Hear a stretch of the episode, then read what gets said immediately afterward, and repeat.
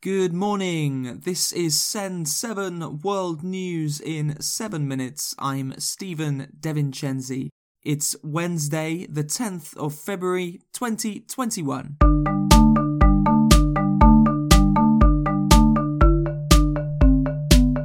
Starting in Asia today, in China, the World Health Organization has again said that the most likely cause of the COVID nineteen pandemic was that the virus passed from an animal to a human.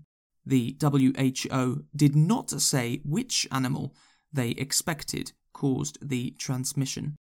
A W H O team that has been visiting Wuhan said that the idea that the virus leaked from a laboratory was very unlikely. Our initial findings suggest that the introduction through an intermediary host species uh, is the most likely pathways and one that will uh, um, require more studies and more specific uh, targeted uh, research. The first cases of COVID nineteen were reported in December two thousand nineteen in Wuhan. Today, over one hundred million people are confirmed to have been infected.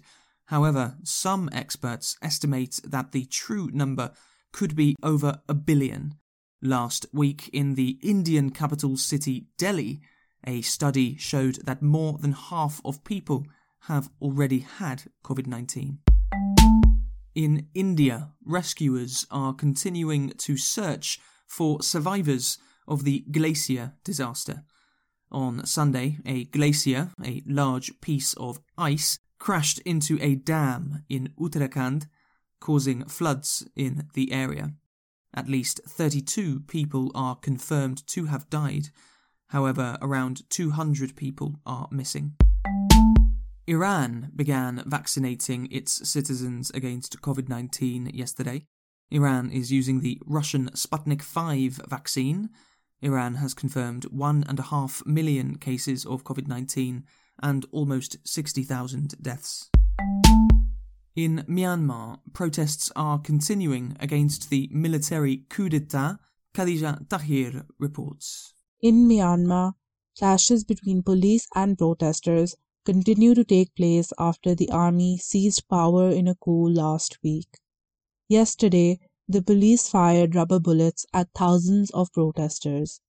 One woman suffered a critical head injury, which appeared to have been caused by real bullets, according to a doctor who spoke to Reuters. Despite a ban on public gatherings, Burmese people have been protesting for four days.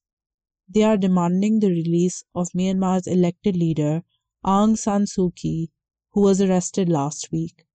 Myanmar's army claims that the country's twenty twenty elections were corrupt, although foreign observers of the election said that it was fair. America's The United States Senate is carrying out a trial that could convict former President Donald Trump of incitement of insurrection. If convicted, Trump would be banned from holding public office ever again.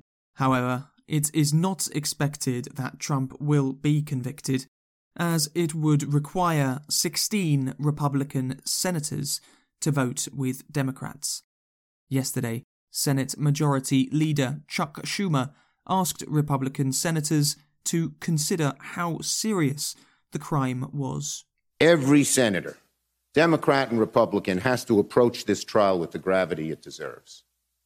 A mob of white supremacists and insurrectionists and d- domestic terrorists falsely believed the election was stolen and tried to overthrow the government. The trial is about whether, whether the president, the man chiefly responsible for feeding the mob with the lies that motivated their behavior, who told them to come to D C, directed them at the Capitol, is guilty of inciting the violence. In Ecuador, it is still not clear who will be in the second round of the presidential election. With ninety-eight percent of votes counted, economist Andres Arauz has won around thirty-two percent of votes. However, both indigenous leader Yaku Pérez and right-wing Guillermo Lasso have won around nineteen percent. It is possible that a recount will be needed to decide which candidate will face Arauz in a second round. Send seven listeners, tell the world your comment or opinion on any news story. Send an audio message to speakpipe dot com slash send seven. Africa. In Egypt, the Al Jazeera journalist Mahmoud Hussein has been released from jail after four years. Al Jazeera Director General Mustafa Suag said that the release of Hussein was a good day for press freedom. Hussein was accused of defaming the state of Egypt. However, no formal charges were brought against him. Tomorrow, it will be ten years since President Hosni Mubarak resigned, marking the two thousand eleven Egyptian revolution. Despite the revolution calling for a transfer to democracy, Egypt today is still considered an authoritarian regime by the Democracy Index. Nigeria's former finance minister, Ngozi Okonjo-Iweala, is expected to be confirmed as the new chief of the World Trade Organization. If Okonjo-Iweala is chosen, then she will become the first woman and the first African to lead the W T O. Okonjo-Iweala was praised for her work on tackling corruption in Nigeria. Europe. In Germany, a man has been charged with being an accessory to over three thousand five hundred deaths at a Nazi concentration camp. The man is one hundred years old and his name has not been released. Last week, a ninety-five-year-old woman was charged with accessory to murder for working in a different Nazi concentration camp. And in France, the oldest person in Europe has survived coronavirus. Sister André, a nun, celebrated her one hundred seventeenth birthday this week. That's your world news in seven minutes. Find transcripts and past episodes at send seven dot org. Send audio messages to speakpipe dot com slash send seven. I am Stephen Devincenzi. Tomorrow you will be with Namitha Ragunath. Have a great day.